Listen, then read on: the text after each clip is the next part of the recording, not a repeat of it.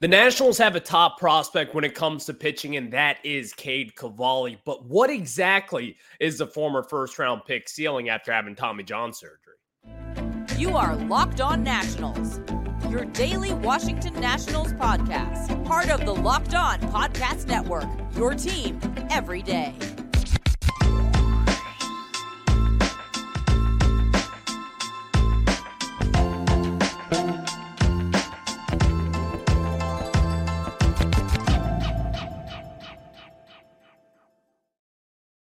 And thank you guys for making Locked On Nationals your first listen every single day as we are free and available wherever you get your podcast. I'm your host, Ryan Clary. You can catch me over on Twitter at Ryan Clary11 and as well as the show page at LO underscore Nationals. And make sure to search Locked On Nationals wherever you get your podcast, including on YouTube. Just subscribe and search Locked On Nationals. In today's show, we will be breaking down Patrick Corbin's 2023 season Shocker, it wasn't all that great this year, but there is still a little breakdown to come, and as well as a little talk about his Nationals legacy, because I think this is kind of where we get into some muddy waters, you could say, as far as Nationals fans goes. I think this is where there is some separation, but I do have some thoughts on Patrick Corbin and what his legacy will be here as a Washington National, entering his final year as a Nat under contract here We'll discuss that a little bit later on. But I do want to get into Cade Cavalli here real quick, as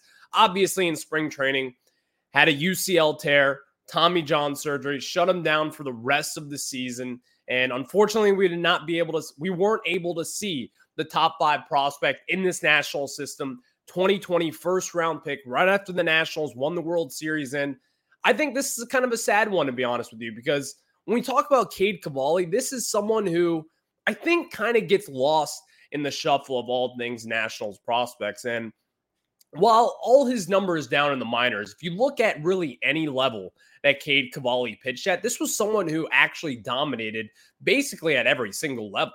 I mean, when you talk about what Cade Cavalli does, this is number one. His fastball is electric. When you talk about Cade Cavalli, that's what you have to lead off with. Talking about it right then and there upper 90s fastball, can touch 100, has hit 101, 102 before as well, I believe.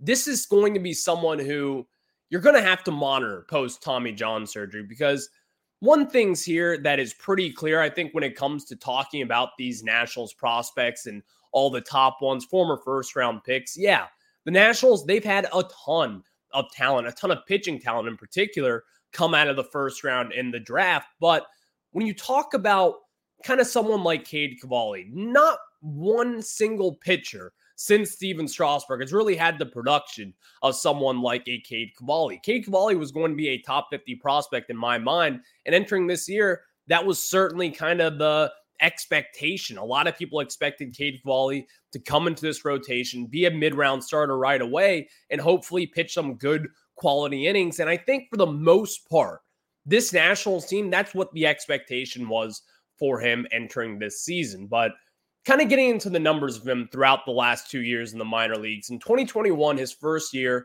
he was in high A, double A, and as well as triple A. And in both those levels of high A and double A Harrisburg, he was dominant. Simple as that. Over the course of the 2021 season with those three teams, he had a 3.36 ERA in 24 game starts, 123 innings pitched. But here's what's something that you should probably take note of 175 strikeouts in that first big year campaign. And again, in high A, double A, and as well as triple A. Now, if you go up to triple A, and again, when you get promoted three different levels in one season, number one, that tells you right then and there what the uh, organization thinks about this prospect. If you're moving someone up even after you're a first round pick, and really over the course of the 2021 season, Cade Cavalli probably could have been called up much earlier in 2022, but ultimately was not. And then we all know what happened. Made his debut against Cincinnati Reds, got rocked around a little bit, but even then, he still showed some promise. So heading into 2024, Cade Cavalli, he's not going to start the season on the opening day roster at this moment. I would expect for him to start the season maybe down in single A or whatever, rehabbing a little bit, then working his way back up to throw five plus innings in a big league contest. So here's what the expectation should be for Cade Cavalli. Now, if you look at prospect rankings across the board, a lot of them have been dropped. Cade Cavalli has been dropped out of the top 100 for basically every single prospect list that you look at. But again, that's not because the fact that he still doesn't have potential. He certainly does. And if you look across baseball, especially now more than ever, who hasn't had Tommy John surgery at this point? And really, who isn't going to have it at this point in time as well? There's a lot of different things to consider as far as that goes, but I don't think Tommy John surgery is something that should be hindering kind of what we expect with Cade Cavalli because we talk about this huge flamboyant fastball that can really move from side to side, has some movement to it on as well. And he's throwing it in the upper 90s, touching 100, getting strikeouts and swings and misses on it. But that's not the only thing that Cade Cavalli does well. In my opinion, from kind of watching him down in the minors as well, I saw one thing that I think really stood out was that he's got this solid curveball and that kind of breaks in the way that's going to get a ton of swing and misses. And obviously, that's going to be the point of getting your curveball working. But for someone who is still a young, promising prospect, this is not really something that you see from in your everyday minor league player prospect, whatever you want to call them, getting called up to the major league. So seeing something like that with Cavalli, number one told me that he's going to find his way eventually up in the big leagues. He's going to find his way to eventually get good numbers and get good swing and miss totals because I think that is where Cade, excuse me, I think I think that is where Cade Cavalli will be able to separate himself from the pack a little bit here because again, this isn't Jake Irvin. And Jake Irvin's a good pitcher. I've talked about him. I've raved about him on the show. I think he's going to be really good down the line for this Nationals team. But Cade Cavalli is going to be better. He's going to be that guy, in my opinion, who you could be looking at and saying, can this guy be a number one, a number two starter for a good team? At this moment, I do think the number one starter thing is kind of out of question at this moment. And it's not to do with the Tommy John surgery or anything like that. But simple as this, when you kind of look at him, number one, his walk rate is still just a little high for my liking. Now, he did improve from 2021 entering 2022. And when you strike out as many batters as Cade Cavalli did down in the minors as well, you can kind of get away with some of these walks because you have this swing and miss potential, not only just with your fastball, not only just your curveball, but his slider and his changeup as well, which are both solid pitches. But post Tommy John surgery, this is kind of what you have to expect from him because I think this is kind of the fine line where we have to toe. If Tommy John was never in question for Cade Cavalli, then I think we'd be having a much different conversation. I think we'd be talking about how Cade Cavalli could build on from a strong 2023 season, but obviously that's not the case at this moment. But post Tommy John surgery, these are the three things that I really, really want to get seen going for Cade Cavalli because he does still have the potential, even if he's not going to be throwing that 99 to 100 mile per hour fastball. Well, number one, I do want to see what his velocity looks like because we know in the past especially with Nationals pitchers. We've seen it with Stephen Strasburg in the past. You've seen it with a ton of different guys as well in the past, but it's not every candidate that goes through this. I want to see where his fastball velocity is going to be sitting at because Stephen Strasburg, not everyone's Stephen Strasburg. And I think a lot of people kind of rave about the fact how how he kind of reinvented himself and in this power throwing, gas throwing right-handed pitcher who's someone who's kind of a finesser throwing 94 miles per hour in a league where not that many guys really throwing 94 miles per hour. A lot of these guys are now sitting in the mid to upper 90s. And so Stephen Strasburg reinvented himself after being this huge, promising prospect. I wouldn't expect that for Cade Cavalli, not because he's not talented enough, but he's just not Stephen Strasburg. Stephen Strasburg was a generational talent. Therefore, that is probably why he kind of leaned into that a little bit more. He's got the skill set, he had the tools to do it. And so he did do it. He reinvented himself. But I think with Cade Cavalli, the fastball velocity will be important to him and kind of seeing how he gets back, how he bounces back from Tommy John surgery, because it's not some easy procedure. We know this is going to be something that keeps him out for a year. He'll probably start throwing again maybe sometime this winter, entering spring training. He should be ready to go, kind of get back into rehabbing, getting some starts under his belt, and ultimately just hopefully pitching well in the bullpens. But I think a fastball velo for Cade Cavalli is going to be a big kind of thing that I really want to watch for. See if it declined at all. I'm sure it probably will at first. This is something he can kind of gain back as time goes on, as he continues to strengthen up that elbow, but it's going to be something to watch for sure. But also, I want to see his command because we kind of talked about it a little bit here in this first segment. Cade Cavalli did walk a good amount of people. And over the course of his 2021 campaign, and as well as, you know, his 2022 campaign, he walked 4.4 batters per nine innings in 2021. And then in 2022, he did improve to 3.6 walks per nine innings, but also the strikeouts took a little bit of a dip from there from 12.8 to 9.6 Ks per nine.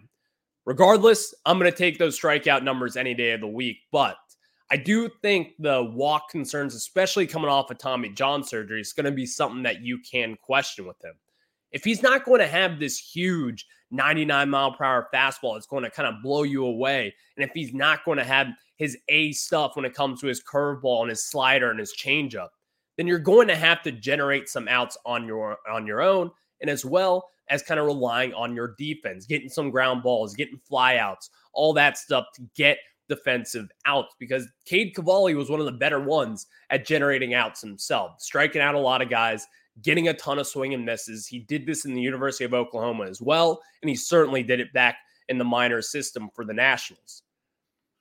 But it's going to be something that you kind of have to watch with him, especially post Tommy John. You've seen it a lot of different times. People do struggle with command, especially for someone who I believe some scouts had him at a 45 tool for command. So Obviously, there's a little bit of concern there in general, but coming off Tommy John surgery, that is something that I kind of want to see him hone in on. And I think that is going to be something that he could also kind of separate himself, as we've kind of talked about with other prospects, with Jake Irvin. Jake Irvin at one point had a really good walk rate down in the minors, I believe the best in the national system. But that is something that Cade Cavalli, even without Tommy John surgery, can probably improve on. And I think he will improve on, by the way, because this guy is talented. He's not the Stephen Strasburg pitching prospect back in the day who's going to reinvent himself, but he certainly could. Am I going to bet on that? Probably not. But again, I'm not going to bet against Cade Cavalli kind of bouncing back this year as well. But then also, what I want to see working on his changeup. A changeup is such an effective pitch, kind of get swings and misses, generate walks, all or generate strikeouts rather, all those different things. That's kind of something along those lines that I think a lot of major leaguers should have in their belt. And his changeup, as far as what I've heard, as far as the numbers that I've seen, I think his changeup is probably his fourth best pitch. Now, that's not a bad thing. He's got good pitches. This guy's a quality pitcher. He's going to be a quality pitcher as well, in my mind. But I think if you were to really solidify getting that fourth pitch, or even just maybe kind of going away with your slider, having a good third pitch like a changeup or your slider as well, I think that is something that could be effective just because of the fact that how popular changeups are nowadays in baseball. And we've seen the way that it can be effective. CC 2019 with St- Stephen Strasburg. That was probably the best pitch in 2019 in all of baseball. But Cade Cavalli is certainly going to be an interesting prospect to watch down the line for the Nationals. You're not going to see all the big national headlines on him like you'll see with James Wood or Dylan Crews, but it's also because of the fact that this guy, again, had Tommy John surgery, was expected to be in the opening day rotation. If not the opening day rotation, he would have been probably come mid May when Jake Irvin got his call up. But Cade Cavalli is going to be an interesting name to kind of watch over the course of the next few months, see how his rehab is doing, see how he continues to kind of just get better as a prospect and grow and learn from this Nationals team. It's going to be an interesting one to say the least. But speaking of interesting, Patrick Corbin and his legacy. Before we get into his legacy and all that stuff, I will be breaking down his 2023 season. And then I do have some thoughts on the legacy of Patrick Corbin here in Washington, D.C. But before we get into that, let me tell you guys about our good friends over at FanDuel. And guys, score early this NFL season with FanDuel, America's number one sports book. Right now, new customers get $150 in bonus bets with any winning $5 money line bet. That's 150 bucks if your team wins. If you've been thinking about joining FanDuel, there's no better time to get in on the action, and the app is so easy to use. There's a wide range of betting options, including spreads, player props, over-unders, and more. And if you've been watching the Commanders, you know to bet against them just like I will. That seems to be like a pretty damn good bet nowadays. So visit fanduel.com slash locked on and kick off the NFL season. FanDuel, the official partner of the NFL. Now we get back into it as we just talked about Cade Cavalli, kind of what to expect with him, kind of debriefing on the non 2023 season, you could say, after recovering from Tommy John surgery back in spring training. But let's get into Patrick Corbin here. 2019 legend, start out right then and there. Let's take 2019 away now. What a disaster. Just what a disaster it has been for Patrick Corbin. Six years, $140 million, signed back right before 2019, helped us win the World Series. But ultimately, ever since then, it has been a little bit of a disaster. I believe at this point he is owed 35 million entering his final year of the deal. So obviously right then and there, you kind of hit the the panic button. Is he going to live up to those expectations? Probably not. The reason why I say that, well, he hasn't done it since 2019. And at that moment in time, just kind of put into perspective, I'm sure your life has changed a little bit as well. I was 20 years old, living at home, not doing anything. I'm 23 years old, turning 24 years old. Life feels a little bit different post pandemic. He was pre pandemic when he was still dominating. So going into 2023, the expectations for Corbin were low. If you had a sub five ERA, I'll count that as a win. And really, if you had a sub five three ERA, even then I'd probably say, yeah, I'll take it. Because in 2022, he had a 6 3 1 ERA. He had the most hits in all of baseball, the most earned runs in all of baseball. And that is back to back years in 2021 and as well as 2022 for having the most earned runs in the entire sport, not just the National League, but again, this is the entire major leagues.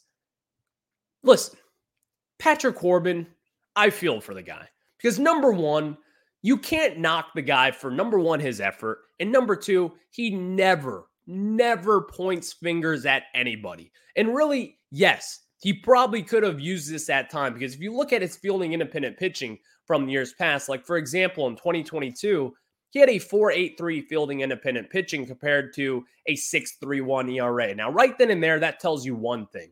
Number one, the defense was bad. And that was 100% true for the 2022 Nationals. You had Maikel Franco botching balls over at third base. You had Luis Garcia playing shortstop, in which was never going to work out in the major leagues. You had a different culmination of second baseman kind of stepping in and doing okay stuff. You had Josh Bell over at first base for first half of the season, who really was fine over at first base, was a step up from Joey Meneses, who was there in the second half, or Luke Voit as well. But even then, not a special fielder by any means in the imagination. And then you also had a young rookie type catcher with Keibert Ruiz, who's still getting his feet wet in the major leagues. That's just the infield. And then you had Juan Soto over in right field, left field, wherever you wanted to put him.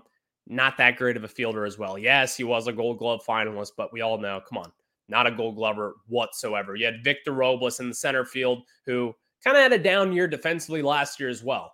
So, Patrick Corbin, the expectations this year, listen, was it a success? No. Not one bit.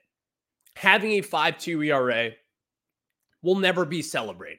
It's something that Patrick Corbin will not celebrate. It's something the Nationals will not celebrate. But again, it is better than having a 6 3 ERA. It is better than having a 5 8 ERA. And again, as we kind of saw this year with better defense, at times Patrick Corbin wasn't too bad. And I say that, yeah, like obviously it wasn't great. It was never great. But still, at moments in time, you did kind of feel as if Patrick Corbin was turning around a little bit. But we all know the one thing here it was never going to be good again, unfortunately. And that's a mean thing to say. When you give up 33 home runs and 32 starts, what do you expect?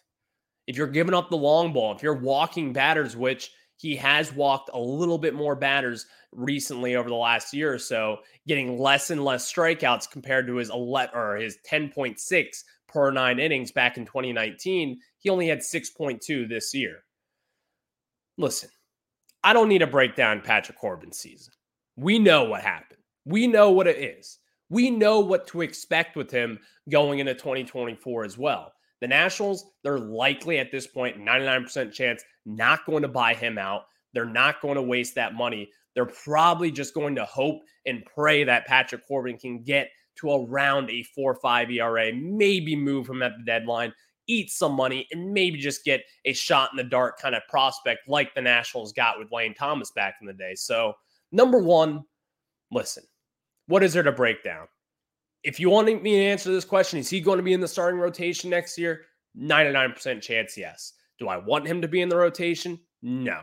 But with all the money there, someone who's going to stay healthy, someone who is still a leader in that clubhouse, there is some value in there. Maybe we don't see it every day out there on the field. Maybe we don't see it every five days on the field, but he does play a role in this Nationals clubhouse. And I can spin both those plates here because I do think in this rebuild, you kind of have to have someone like Patrick Corbin. He is your pros pro. And what I mean by that, he takes the ball every five days. He doesn't throw anyone under the bus. And ultimately, he is a kind of a mentor type to a lot of different guys. And especially when we're talking about Cade Cavalli coming in, we want to see guys like Patrick Corbin, someone who has won a World Series, who has gotten the win in game seven of the World Series, who has been in the playoffs.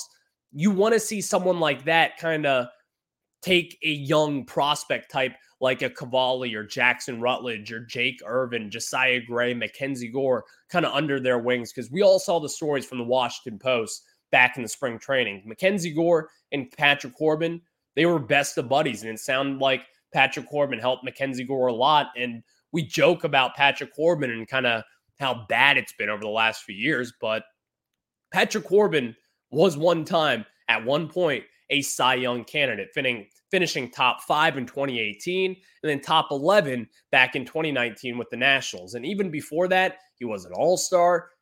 This, again, I'm not trying to make it sound good for Patrick Corbin. He knows it's not good. We all know it's not good. It hasn't been good since 2019. But again, there is some value when it comes to Patrick Corbin. So now let's kind of get into some legacy talk with him because I think this is where a lot of Nationals fans disagree. And rightfully so, probably should disagree. We'll discuss that after this. Now let's get into it as discussing Patrick Corbin's legacy. And this is again a muddy kind of it's muddy water, swampy water, you could say whatever water out there. If you were to ask me right now, would you re-sign Patrick Corbin knowing what has happened since 2019? Would you all right, let me rephrase that.